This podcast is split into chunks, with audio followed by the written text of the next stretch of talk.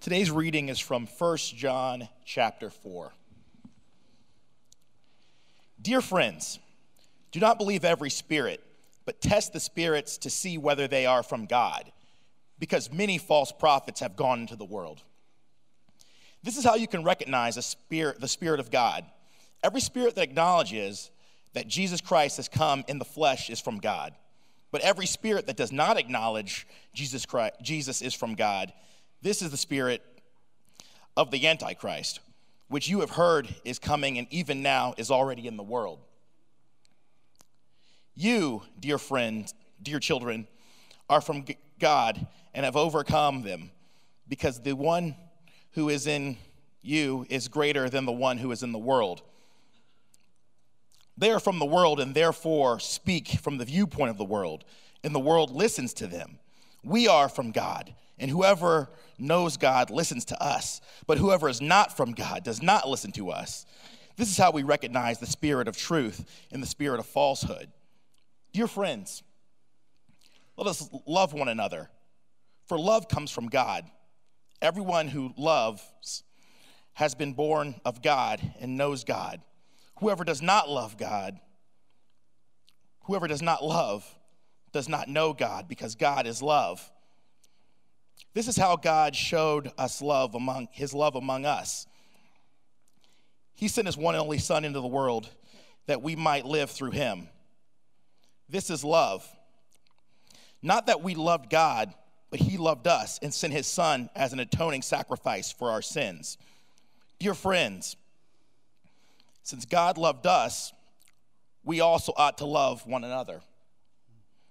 No one has ever seen God, but if we love one another, God lives in us, and his love is made complete in us.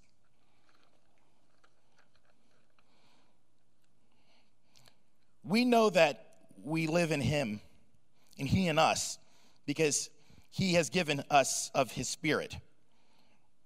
And we have seen and testi- we have seen and testify that the Father has sent his Son to be the Savior of the world. If anyone acknowledges that Jesus is the Son of God, God lives in him, and he in God. And so we know and rely on the love God has for us. God is love. Whoever lives in love lives in God, and God in him. In this way, love is made complete among us. So we know we will have confidence on the day of judgment. Because in the world, we are like him. There is no fear in love, but perfect love drives out fear, because fear has to do with punishment. The one who fears is not made perfect in love. We love because he loved us. If anyone says, I love God, yet hates his brother, he is a liar. For anyone who does not love his brother, whom he has seen, cannot love God, whom he has not seen. And he has given this commandment whoever loves God must also love his brother. This is the word of the, word of the Lord. Thank you. Amen. Thanks, Ryan. Well, good morning. Good morning. If uh, you're new around here, new to New Life, my name is Steve, and uh, like Jay, I'm also one of the pastors here, and uh, I get to bring God's word to us this morning. And uh, wow, Speechless. if you are a middle schooler in here this morning, and uh, you listen to this sermon and fill in all of your blanks on the sermon outline. You come up afterwards and show me that. Um, I'll pay for a donut for you in our cafe afterwards, okay? One donut. Um, so you can keep that in mind. And it would be good if all of you took out, took out that study guide right now from your worship folder so you can follow along with me. I've got an interesting sermon for you today, and uh, I think the Lord has something for you. We're in week four of this series called Confident, where we're walking through the New Testament book of First John together. And today we find ourselves in First John chapter 4. There's a guy who's been on my mind lately. He was a pastor friend of mine. And uh, those of you who've been around New Life for more than a decade would probably know him. I really hadn't thought much about him for years, but in two different conversations in the last few weeks, his name has come up. And so it's like he just kind of popped up on my screen, you know, without warning. And uh, since I knew that he does a regular podcast, I decided to go online and listen to uh, a recent episode to see if he was still presenting the same message that I was hearing from him about seven or eight years ago. And so I listened, and yep, same message. During the stretch, I was kind of wondering, Lord, why am, I, why am I thinking about this guy? We, we parted ways a long time ago. And then this week, as I studied First John in preparation for this sermon, I realized that one possible reason that the Lord brought him to mind is because of the two main themes in this chapter that John challenges us with, which are these learn to discern. Learn to discern. Don't allow yourself to be misled by teachers who are actually presenting a different Jesus. And learn to love. Learn to love. Let God's sacrificial love for you pour out from you onto other people in selfless service. So let me see if I can try to explain the connection here, okay? This guy that I was talking about came into our orbit here, came into New Life's orbit, I think it was back in the mid 90s. And uh, he was working at a pizza shop in Columbus, and his boss's name was Scott, and Scott was a member of this church. And one day, Scott invited him to come and, and check out New Life Church. And he did. And he liked what he experienced here, and so he began to attend regularly, and he seemed very eager to soak up the teaching and to learn and to grow. At the time, this guy was living with his girlfriend.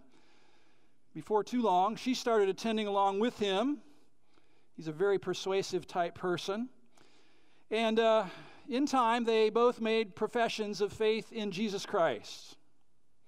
They got married, they began engaging with the life of the church here. And his progress seemed to be so evident to us that after a while we asked him to even teach some classes here, some classes on uh, Christianity and on evangelism. Well, after a few years here, he felt called to go away to, to get some training and some education in ministry. So he went to Liberty University and he studied for ministry there. And uh, when he finished up his course of study, he returned here to Columbus. And uh, we actually made him, ordained him as the pastor of our third church plant, which was down on the OSU campus. You ever heard of that? Ohio State University? It's called New Life OSU. And this guy had pulled a team together, and then about half of our young adult ministry at the time also signed on for this. And so they were off and running, and they, they got off to a good start. And I remember going down there in uh, 2003 for their very first worship gathering in the Student Union building down there, and I'm telling you, it was dynamite. it was fantastic. This guy is a very engaging speaker. People are drawn to him. He was all about the glory of God. He was all about praying for revival. He was all about evangelizing Ohio State University students with the gospel. His vision and his enthusiasm were contagious, and so that campus church grew very quickly up to about 150 attendees.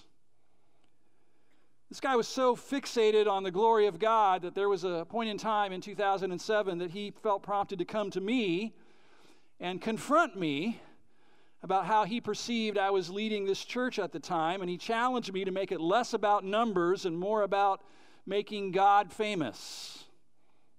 He encouraged me to lay aside all the all the church growth books and speakers I was, uh, was accustomed to reading and listening to, and start reading the likes of John Piper and Louis Giglio and also those old dead guys, you know, the Puritans and others who were centered on making ministry about God and not catering to a, a man centered way of thinking about God and His church. And I got to tell you, God used those conversations in my life, along with a few other incidents, to prompt me to, to let go of some things at that time and to embrace some other things. And I'm, I'm grateful for that. I had such a high regard for this man that that I had him come and speak here several times during that era. So he has been up here preaching to our congregation, and he always pointed us to the Lord. Well, after a few years of leading New Life OSU, my, my pastor friend felt led to head into a, a different phase.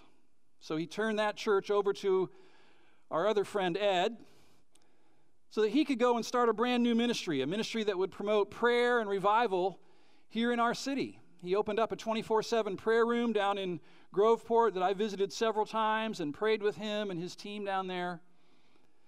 I remember was, uh, in 09, I think, he planned a conference in, in Kansas City, a conference on prayer and revival and evangelism. He invited me and Pastor Claude to participate, and we went, and it was great.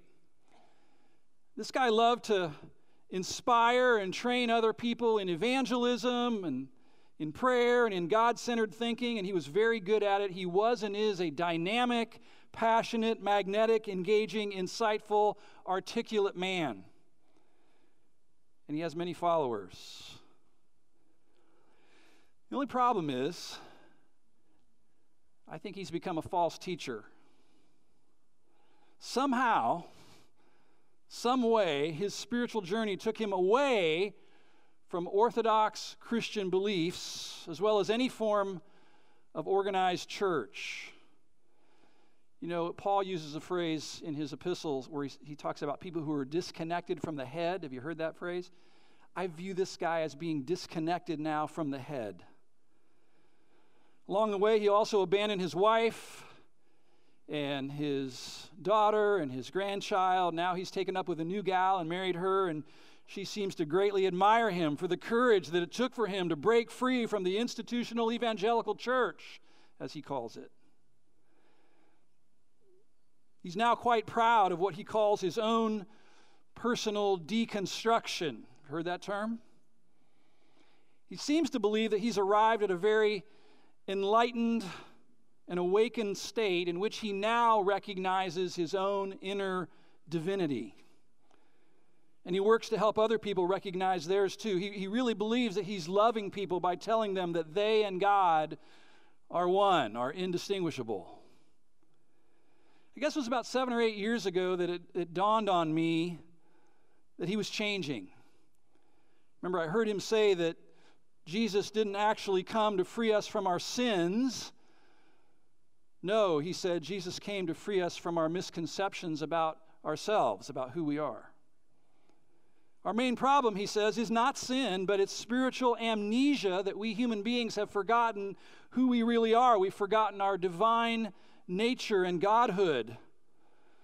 Recently, I heard him say that on the cross, Jesus was not being punished by the Father for our sins. That notion has become very distasteful to him. Instead, he said Jesus died as an example of love, and only that. Recently, I heard him say that when it comes to Christmas, Jesus is not actually the reason for the season, we are. Because in reality, we are Jesus. We're as much God as Jesus is, he says, and God wants us to know that. He says the main reason we're hampered in life and struggle in life is because we just don't fully realize our Godness. We don't need a Savior to take the blow of God's wrath for us, he says. We need a Savior who will rescue us from our lack of self awareness. His words. And so now he claims that his ministry, his new ministry, is all about love, and he believes that in his new and enlightened state, he is finally living a truly beautiful life, a lifestyle of real love. When I think about him and his journey away from the things I hold dear, it makes me very sad. Now, I think he would say that he's sad for me that he longs and aches for me to be awakened to my true identity of Godhood. So, about now, you should be thinking, why are you telling us this? and here's why. Because as a pastor, I feel a responsibility to you. I feel a responsibility to caution you about wolves in sheep's clothing. Also, I'm telling you this because, as I said, I had him here to preach several times which implied my endorsement of his message, and I just wanted you to know that he's changed, that he's in a different place than he used to be.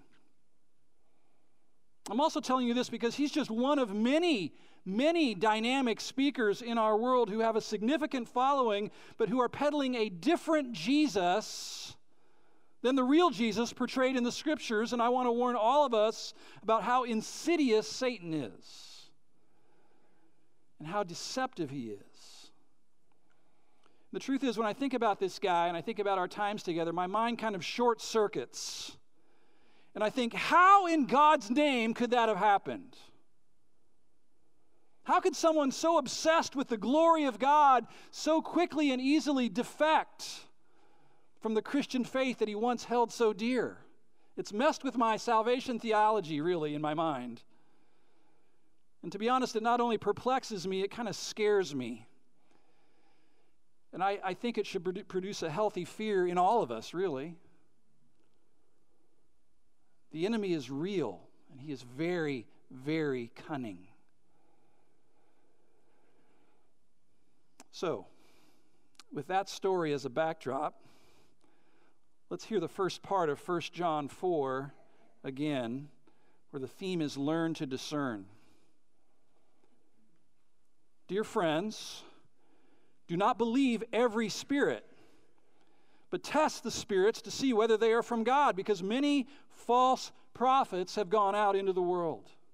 This is how you can recognize the Spirit of God. Every spirit that acknowledges that Jesus Christ has come in the flesh is from God, but every spirit that does not acknowledge Jesus is not from God. This is the spirit of Antichrist, which you have heard is coming and even now is already in the world. Verse 4 You, dear children, are from God, and you've overcome them those false prophets, because the one who is in you is greater than the one who is in the world.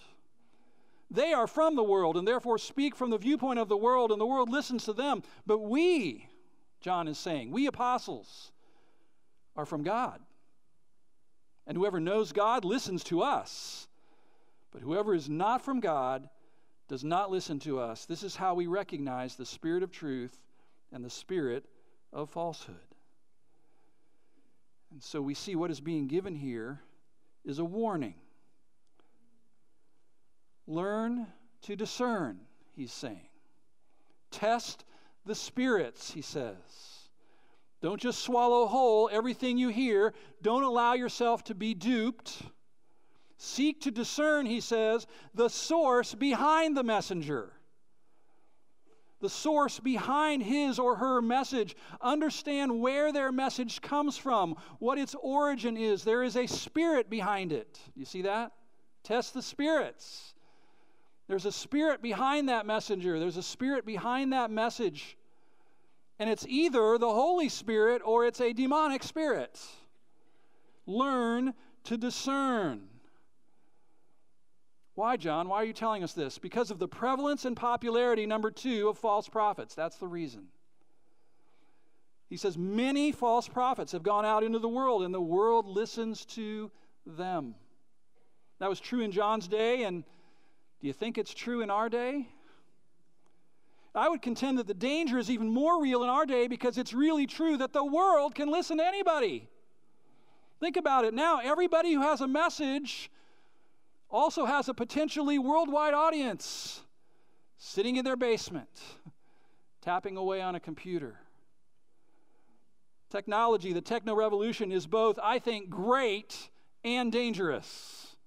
It's great because more people in the world have easier access to the message of the gospel, easier access to gospel centered teaching and preaching, and it's dangerous because the potential for being deceived into following a false teacher is greater than it's ever been. There are more of them, They're, they are slicker than ever, and they are more accessible than ever because of technology. Just, everybody's just two taps away on their smartphone from anyone saying anything. We know this. And so John says, learn to discern. Listen, there's all kinds of voices out there. And then he gives a test, and it's a doctrinal test, and basically it's this is it the real Jesus they're talking about? Yeah, they talk about Jesus, but is the Jesus they talk about the, the real Jesus that the first apostles who knew him bore witness to and wrote about.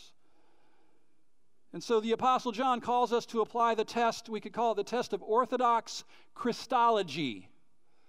Christology being the doctrine of Christ, the doctrine of Jesus.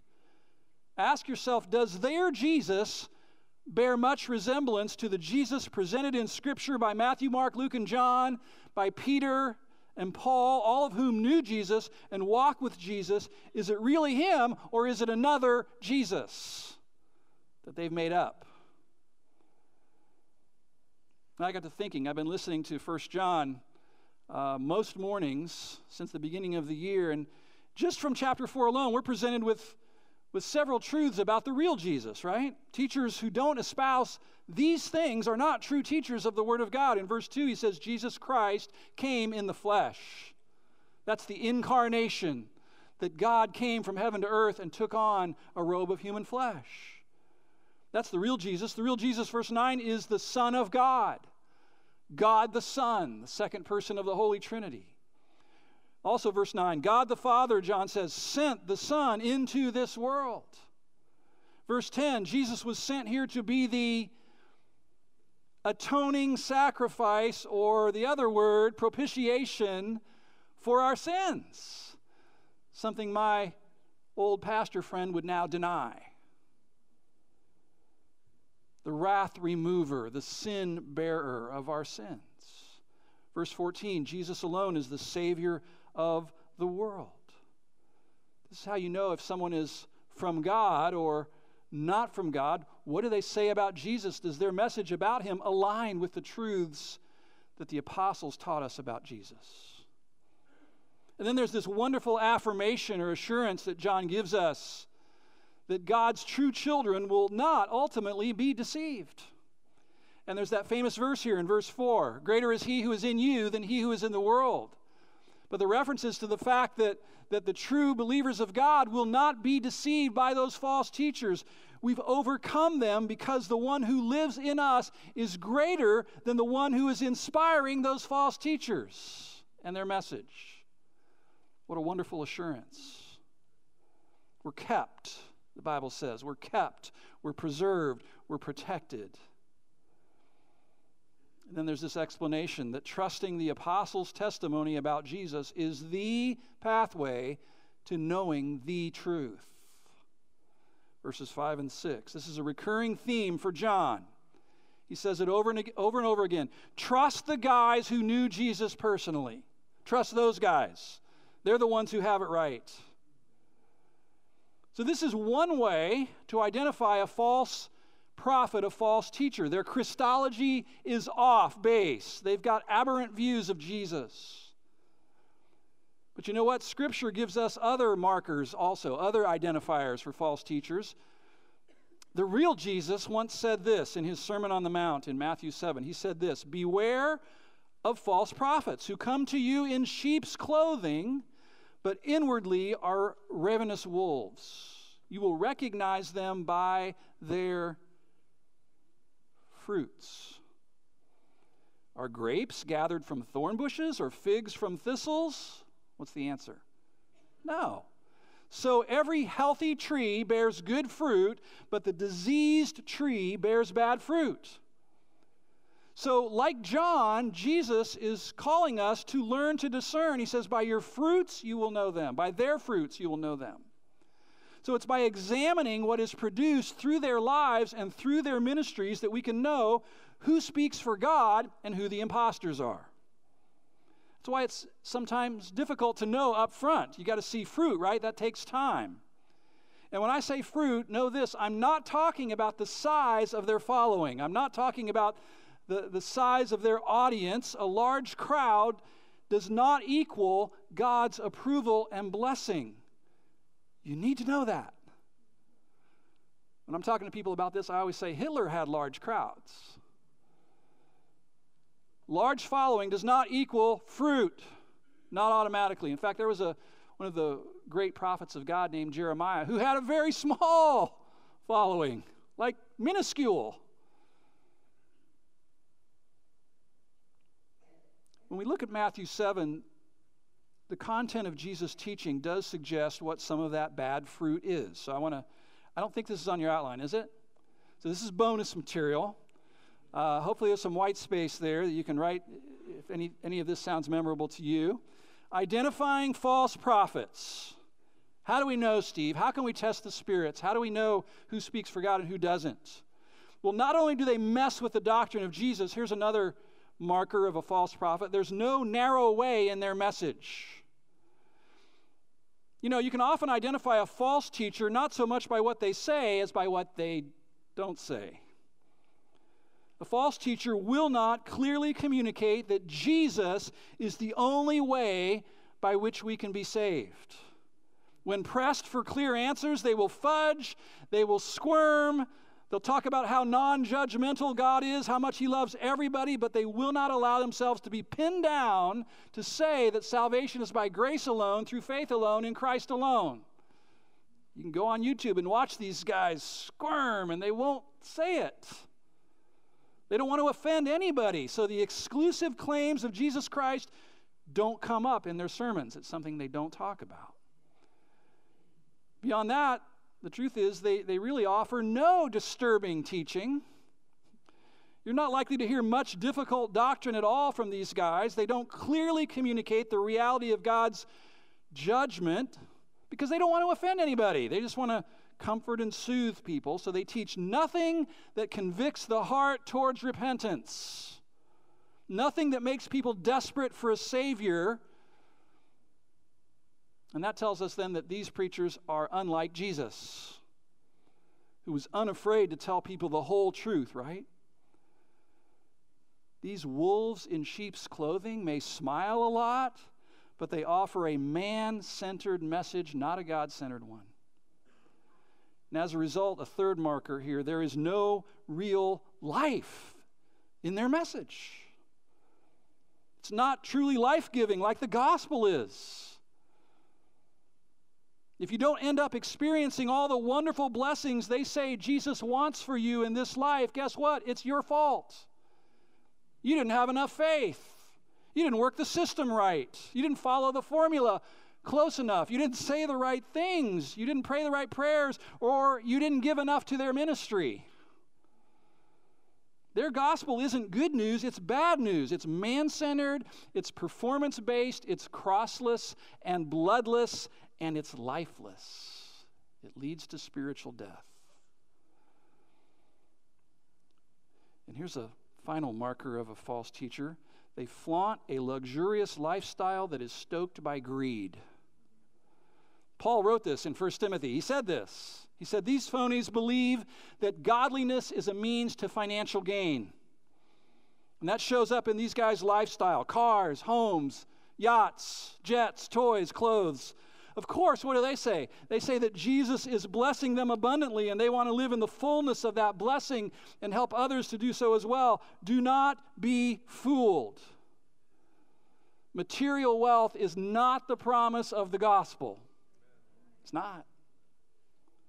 In fact, the true gospel claims power to deliver people from greed, to free people from being obsessed with acquiring more and more and more stuff sets us free from that. It offers a superior satisfaction found only in the love of Christ. For the true believer in the real Jesus, as the old song says, the things of this earth will grow strangely dim in the light of His glory and grace. So learn to discern. Learn to discern. Don't just indiscriminately hitch your wagon to the latest hip cool preacher who says Jesus a lot. Listen, all false prophets talk about Jesus, and they like Jesus. But as I said, it's often not the real Jesus of the Bible that they like, it's the Jesus that they've concocted in their own puffed up minds. It's counterfeit. And so John says, learn to apply these tests, learn to discern the spirit behind the teaching. Refuse to follow these men and women and let them influence you. Because frankly, they can influence you straight to hell.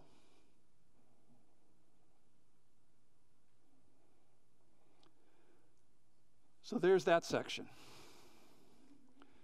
So, what is he going to talk about next? And interestingly, after giving this warning, John transitions to talking again about love.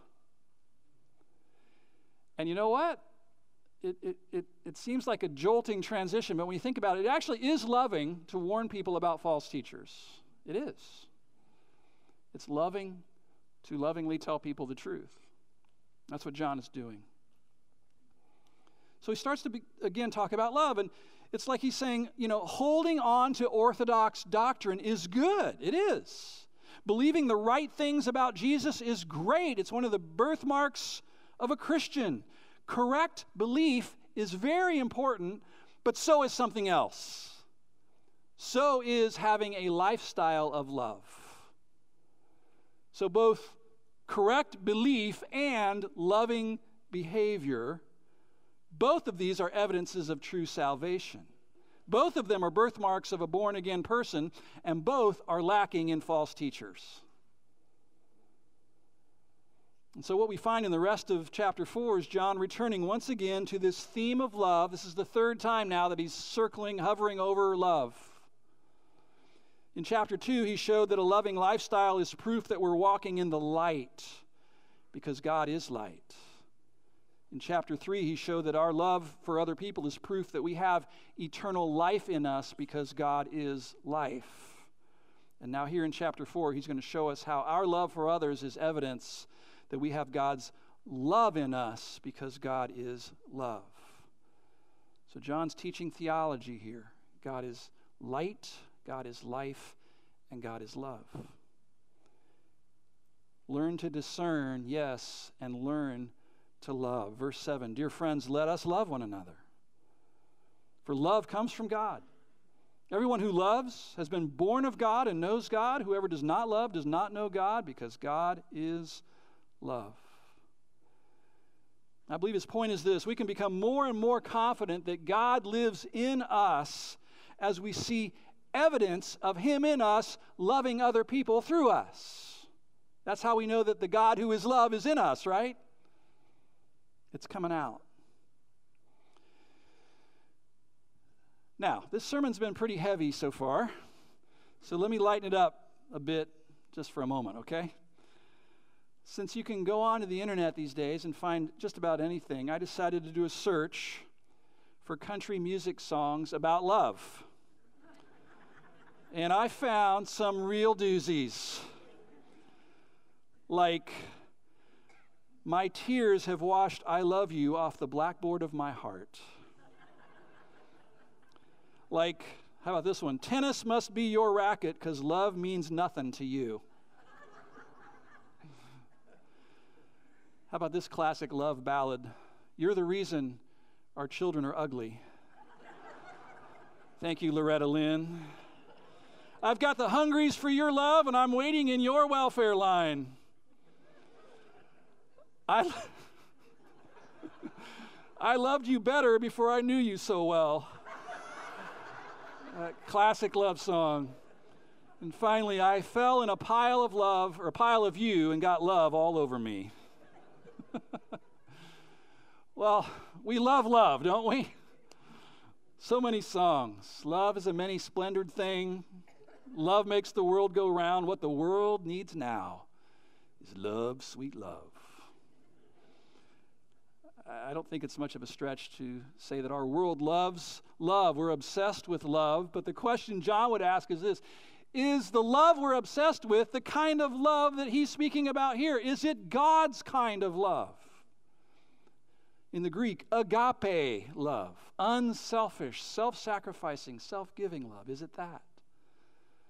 Verse 9 This is how God showed his agape love among us. Here it is. He sent his one and only Son into the world that we might live through him. This is love, verse 10. Here it is, the definition of love. Not that we love God, but that he loved us the initiative was taken by him. He loved us and sent his son to be the atoning sacrifice or the propitiation, there it is again, for our sins. Dear friends, since God so loved us, we also ought to love one another. No one has ever seen God.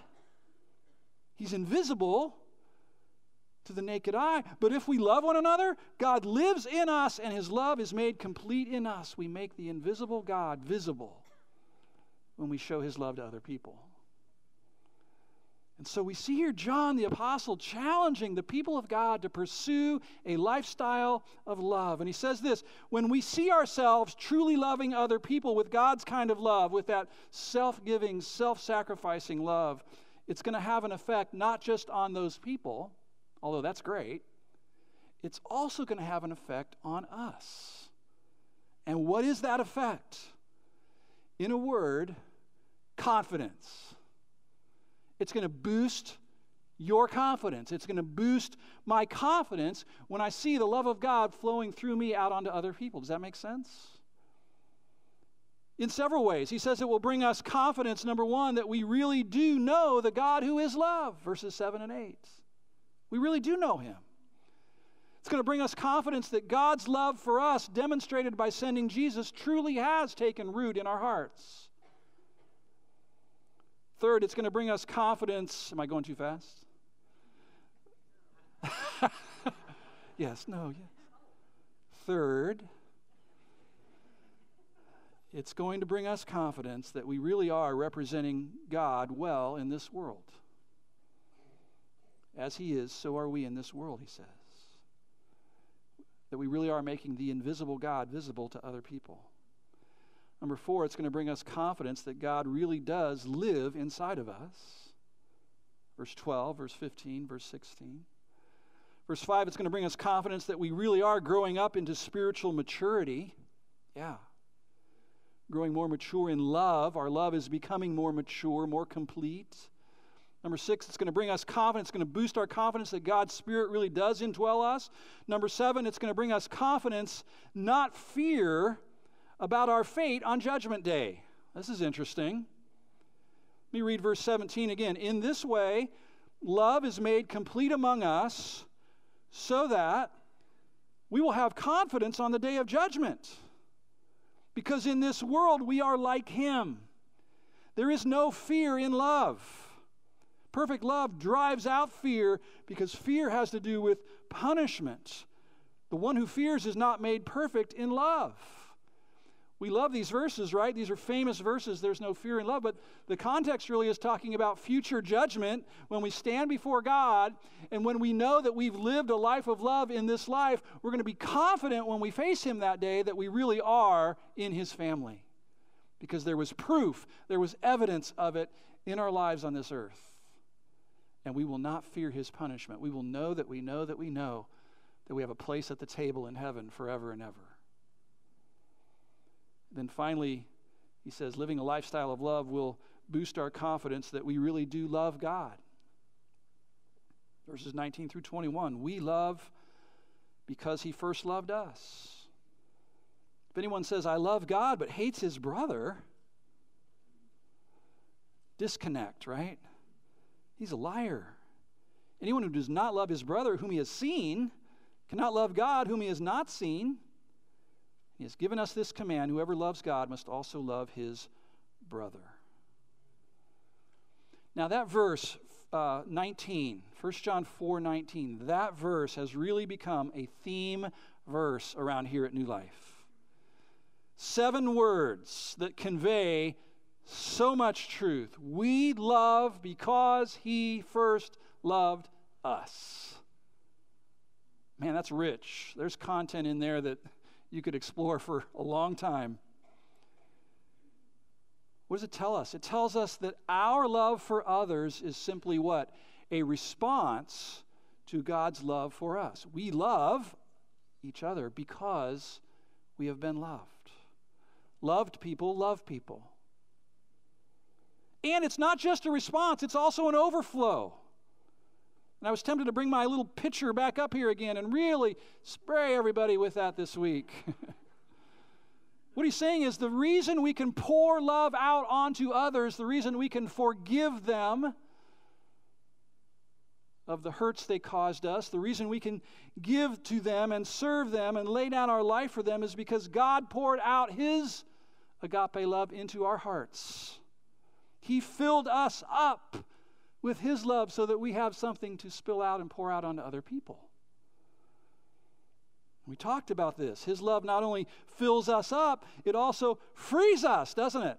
From having to go through life clawing and grasping at other people, saying, Fill me up, fill me up, please. It frees us from that because we're filled up with His love so we can pour out, splash out His love onto others. When we're full of His love, there will be more than enough to spill out. How beautiful is that? Listen, no fake Jesus will do that, no false gospel can produce that kind of overflowing love in our hearts. Only the true gospel, only the real Jesus. So I got to thinking about love. And uh, how blessed Shirley and I are to be a part of a church family where there's so much overflowing love. It really is a blessing. And I got to thinking about it. I, I prayed with a young gal this week who was facing a big surgery and uh, called her up, talked with her, prayed with her. I was hoping that she had, you know, girlfriends and people who were supportive. And she's like, Well, Pastor Steve, I've been overwhelmed. the people of God at New Life have just poured out love onto me. And uh, it, it, reading between the lines, she was kind of saying, I don't really need your call. You know, I'm good. That's fine. That's the way it should be, right? The people of God ministering to each other. I mean, it, it was great to hear that. I wonder what the count is for meals prepared and delivered to people facing surgery, people recovering from surgery, people who just had a baby. I, I think it's probably in the thousands. Probably in the thousands. I mentioned that homeless gal who came to us a few months back. I talked about her in last week's sermon. Anybody remember that? Well, after last week's sermon, she was here. She came up to me afterwards and she said, It is, it is so true. I am just blown away by the love that I have felt from the people of New Life. By the way, she's now got her own place, she's got her dog back. Life is good. And humanly speaking, horizontally speaking, it's been the people of New Life who's welcomed her, blessed her, and enfolded her into this community. She told me how, how grateful she is. I heard about a couple in need here who just a few weeks ago were startled to receive an anonymous gift of $2,000 collected by some folks here who'd heard about their situation. And when the wife received the check, she was speechless. They just had no, like, I don't even know what to say.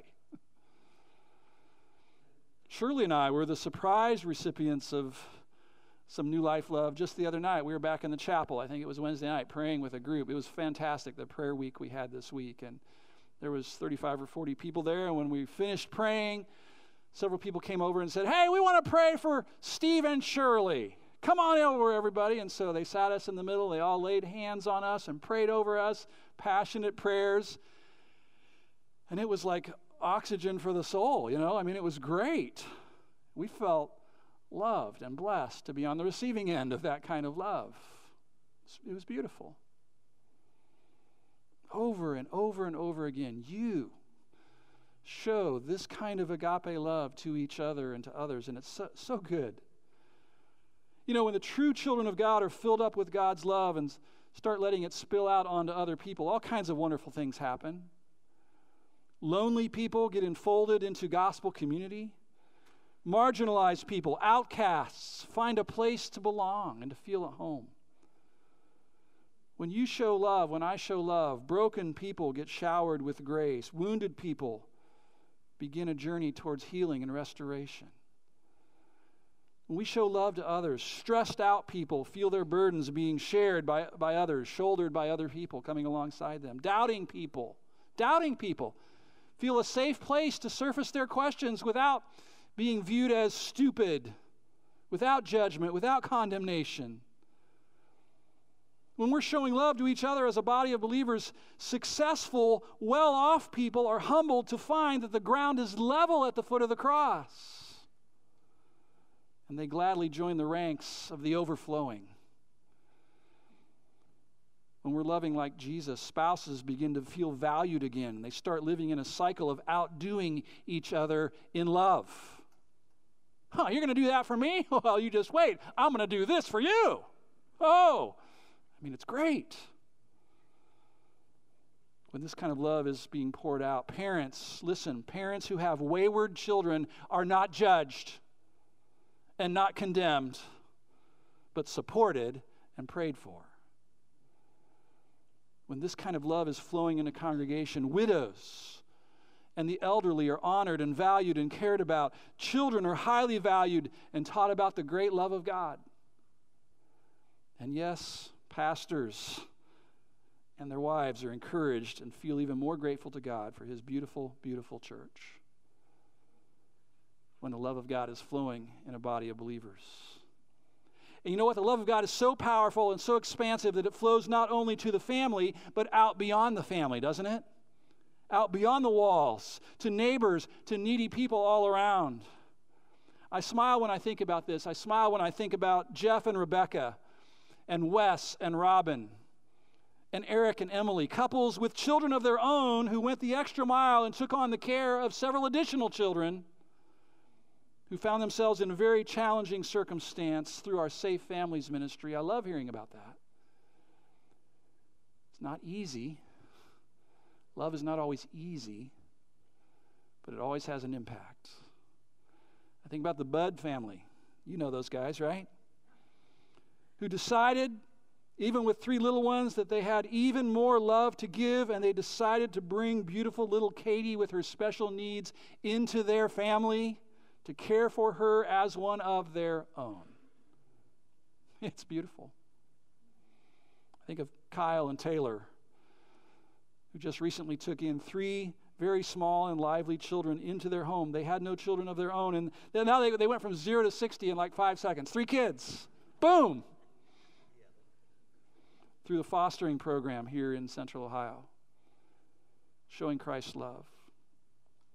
I think of many of you, over 300 of you, who give $40 a month to sponsor a child over in Makono Village in Uganda, providing for them, listen, education, clothing, food, and exposure to the glorious gospel of Jesus Christ. 40 bucks a month. Some are going over this summer on a missions trip, and they're going to get to scoop up those children in their arms and hold them. The children that, whose picture they have on their refrigerator at home, they're going to get to see them and hug them and care for them. Isn't that great?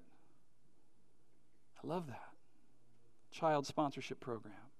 There are many, many examples of overflowing love in our church family, and I think we could all learn to love better by taking some cues from these and hundreds of other new lifers who are giving of themselves sacrificially to bless other people, both inside the church and outside the church. And listen, they don't do this to earn anything from God. They're not trying to work their way to heaven. They do it because they were first loved by God. They were filled up by the love of God, and now they're spilling out onto others. We love because He first loved us. They know they've been blessed in order to be a blessing to others. So that's the message of 1 John chapter 4. Learn to discern and learn to love with God's kind of love. So earlier I shared some corny country songs. How about we finish up with a much better love song? The lyrics of this rich, rich song from a long time ago. The love of God is greater far than tongue or pen could ever tell. It goes beyond the highest star and reaches to the lowest hell.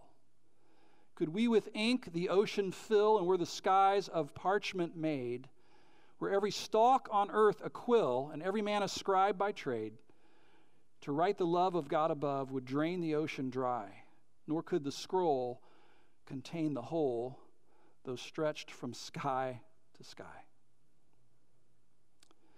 Do you see in your life sufficient evidence in your lifestyle that the God who is love really is in your life? Do you need to be more careful? Do you need to be more discerning about who you're listening to and who you're allowing to influence the way you think? Is the Lord calling you to extend yourself even more than you are to love others? Let's pray together. We have a few pe- people being baptized in a few moments, and if that's you, you can start to make your way to the changing rooms. As you think about what you've heard today, I, I just wonder if God had something for you. If you would say, Pastor Steve, there was something in there for me today. God's speaking to me about something pretty specific. Would you just lift your hands? I won't embarrass you. I just like to see that. Okay, many of you. Thank you. Thank you. You can put your hands down. Lord, thank you for the Word of God. Lord, I'm so glad that I don't come here and just spout off opinions. I'm, I'm glad I have something solid, something timeless, something truly from you to relay to others. I thank you for the love that's shown by people who tell us the truth. Thank you for John the Apostle telling us the truth. Lord, I pray that the people in this room would receive this message in the spirit in which it was given. Lord, if we're known for anything, if we're known for anything as New Life Church, may it be by our love that comes from you. Thank you for speaking to us today. We want to respond now in worship and in offering our lives to you anew and afresh by praising you with our lips that you have freed us from slavery to sin by being our atoning sacrifice. So receive our worship now. I pray in Christ's name. Amen.